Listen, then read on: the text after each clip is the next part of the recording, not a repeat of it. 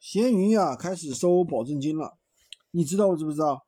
那其实这个对于我们意味着什么呢？其实我可以说是更多的一些机会吧。首先，第一呢，经营性买家强制开通七天无理由退换货服务，保证金的话是五百块钱，普通卖家可以选择自愿开通。第二的话，所有鱼小铺卖家都可以开通描述不符。包邮退这个服务，那这一项的保证金呢是两百块钱。这一次的改革啊，我相信对于我们卖家的影响将是非常巨大的。我做了一下总结，觉得有用的话，记得点赞收藏一下。其实，在过去的几年啊，闲鱼平台的口碑并不是特别的好，买家那个售后难，对吧？维权难，所以呢，这一直是个难题。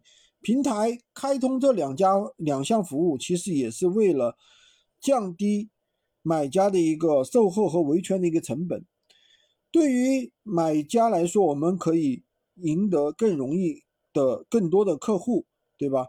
卖家来说的话，也会有更多的客户去下单，平台自然会有更多的买家和卖家留住更多的用户。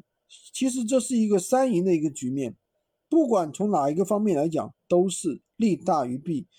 平台用户粘性越强，口碑越好，服务越优质，产品越低廉，才会留住更多的客户、用户，产生更多的购买，增加平台的粘性，提高平台的一个价值。所以，平台增设了这个门槛啊，用于区分优质卖家。那怎么开通呢？在个人资料页面找到认证模块。